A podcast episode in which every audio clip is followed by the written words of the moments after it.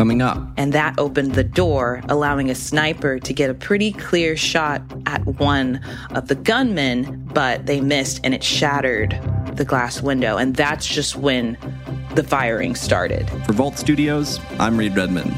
You're listening to The Daily Crime. On April 4th, 1991, 30 years ago, four armed men entered the Good Guys electronics store in South Sacramento, sparking a more than eight hour standoff. We're looking at a live picture from the Good Guys store in South Sacramento. They've set off concussion grenades. They are making their move. Brea Love, anchor and reporter with ABC 10 in Sacramento, you recently reported a story for the 30th anniversary of the Good Guys hostage situation. Take us back to April of 1991. How does this whole horrific series of events start? Absolutely. It was just a typical day there on April 4th. People were shopping at the electronics store, and four men would enter armed and take everyone in the store hostage at the time. And from what I've talked to, to survivors and former law enforcement, that the, the demands that they made would be called bizarre. They were asking for a helicopter to take them back to Vietnam, which was their home country of the four men that came in. They were asking for guns, bulletproof vests, and a lot of money, which was something that just wasn't feasible for that time. So this would turn into an eight and a half hour ordeal where people got hurt. Three people lost their lives, six people, including three of the gunmen, but we can go more into that as we go on here. And this was the middle of the day, too. So it was a pretty full electronics store. This is now known as one of the largest hostage rescue situations in United States history. Do you know how many hostages in total were taken by these four gunmen? Right. So the numbers, you know, if you think about 30 years ago when I was talking to one of the former deputies at that time, it's been 30 years, so it's hard to remember the exact number, but it was definitely more than 40. I've heard reports of 41, 42, but that still remains the largest U.S. hostage rescue operation that our country has seen. So it's definitely something that's going to remain in history. And what do we know about how these four guys were? Actually able to pull this off. Of course, they were armed, but 40 people or more, that, that's a lot of people to, to kind of control. Do we know how they were able to keep all these people in this store and exert control for such a long time?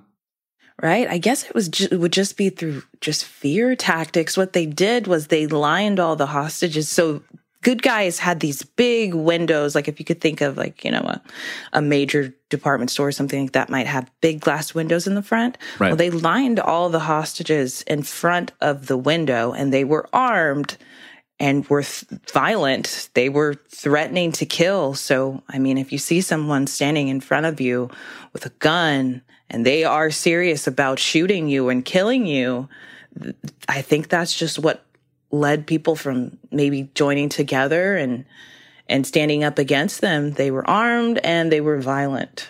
And as this is playing out, it's drawing a ton of attention. Obviously, there's a ton of law enforcement on the scene, and, and the media is at some point alerted. So TV stations are broadcasting what's going on live. And I know that you dug up some of ABC 10's archival footage for the 30th anniversary of this event. And it's really remarkable footage. What was it like to watch that back and see this play out in real time? Yeah, so I'm I'm pretty new to Sacramento, um, and it's crazy that in my short time here that I'm getting to cover something like this because I haven't seen anything like that, especially in my career. And I found out from my coworkers that we have some of the most clear, vivid video from that day um, here at ABC 10. So watching that back, it just I, I can see the fear you know, cameras weren't super great 30 years ago. Now I couldn't imagine like what the quality would look like if that were to happen today. But I could see how scary that was. There's one shot in particular where the men had allowed one of the hostages to come out and bring something to law enforcement. And that opened the door, allowing a sniper to get a pretty clear shot at one of the gunmen, but they missed and it shattered the glass window. And that's just when the firing started. And we have that on video. So just to watch that, I could I could feel the terror. I will never understand what the survivors went through that day. I could just take what they told me, but you can see it in that video. Right. And I think one of the most striking things about it is, as you mentioned, the store did have those big windows on the front. So in this old footage, you're actually you're not just looking at the outside of a department store, you're actually able to see what's going on inside. You can see them lining the hostages up and making threats and waving weapons around and it really does give you a sense of the the fear and the chaos and and everything that was going on that day.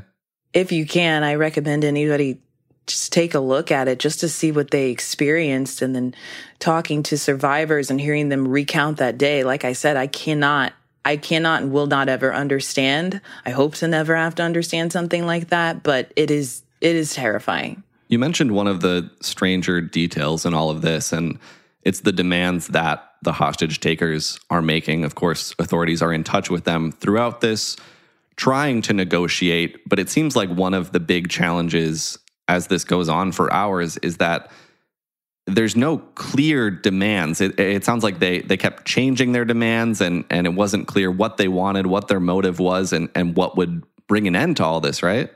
Right. And from what I've learned from my research and from talking to those who were there was just the, the main one that just was impossible was a helicopter to Vietnam. You can't take a helicopter to Vietnam. So um, the former deputy I was talking to, he's like, it's just, there's just no way that they were going to get that one. And that was the main one. They wanted to get back home to do what they wanted to do back at home, but they cannot take a helicopter. So they were trying to express that to them.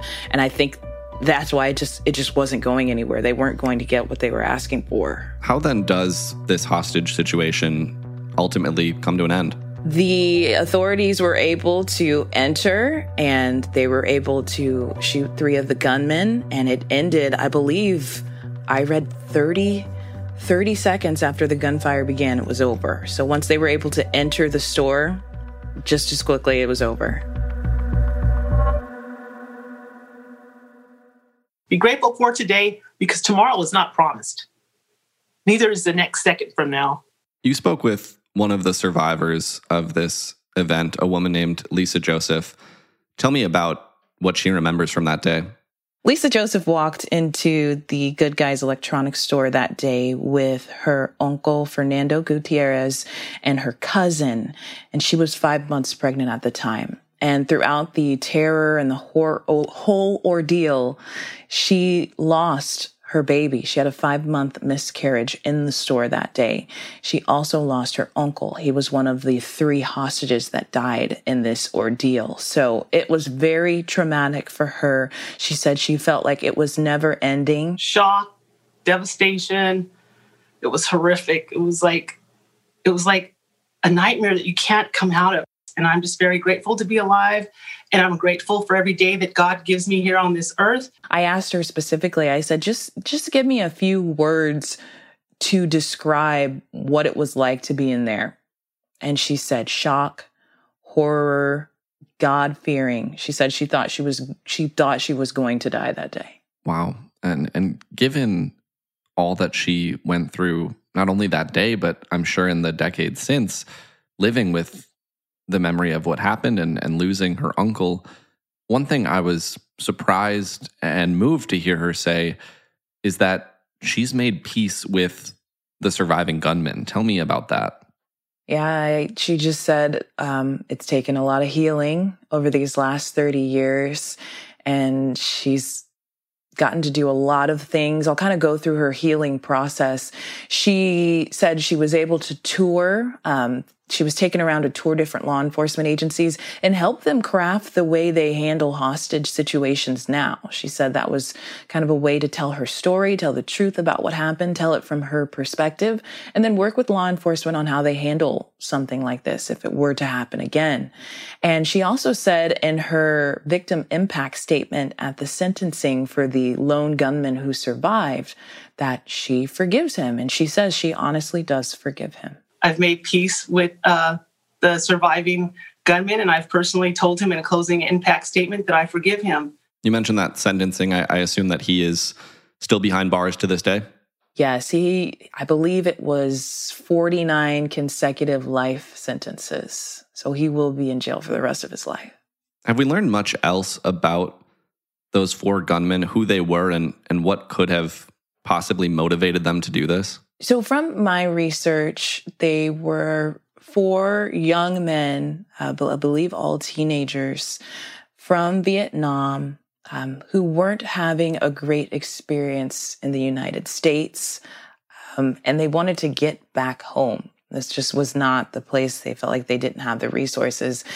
Lisa had mentioned education was a big issue in their lives and she's learned a lot about that and she's seen things from their perspective. What they did was completely wrong but she sees that they were going through a hardship and that they thought this was the way that they could get home and get the notoriety and demands that they wanted. You also spoke with former sacramento county sheriff john mcginness who as i understand it was outside the building that day as a deputy at the time Yes, um, John McGinness told me just kind of what it was like and how fluid and ever changing of a situation was. It was very long. He says at points they were outside of the store, to the side of the store, on the roof. They had to keep changing locations until they could finally enter and end the hostage crisis. So this went on for such a long period of time. And of course, uh, the responsibilities during the course of the afternoon changed from uh, being on the roof to being outside the place, being at the front door when the uh, the gunfire erupted. But one thing he talked about, I asked Lisa kind of how she coped and how she healed over the last 30 years, and she explained her side of things. But coming from law enforcement, John McGinness said he, of course, will always remember the situation. It's historical. It will always be a part of the U.S.'s and Sacramento's history. But this is the job he signed up for. And he knew this was something that he could possibly have to deal with. He just says that he's so grateful and amazed, really, that more people didn't get hurt in this situation. Unfortunately, three of the hostages' lives were taken. But from the law enforcement perspective, the SWAT team everybody survived, which he says is something that definitely couldn't have went that way. So just for everybody to be that brave and run towards the situation and survive in this, he's just very grateful and thankful that he got to work with those brave men and women. That uh, from just a mathematic uh, perspective, the likelihood of, uh, especially the SWAT team members, uh, not all surviving that incident was very real, but they did it nonetheless. Well, your coverage of this story and some of that archival footage we mentioned is available on ABC 10's website at abc10.com for anyone who wants to go check it out. Brea Love with ABC 10. Thanks for sharing the story with us. Thanks. And thanks as always to you for joining us on another episode of The Daily Crime. If you're interested in hearing more from Lisa Joseph, the Good Guys Crisis survivor who shared her story with Brea Love, she recently released an audiobook called Heads or Tails, all about what happened that day from her perspective. And if you're looking for more true crime, just type in Vault Studios on the search bar of your podcast app, and you can find some of our other shows, including True Crime Chronicles, The Officer's Wife, and Bardstown. Until next time, for Vault Studios, I'm Reed Redmond.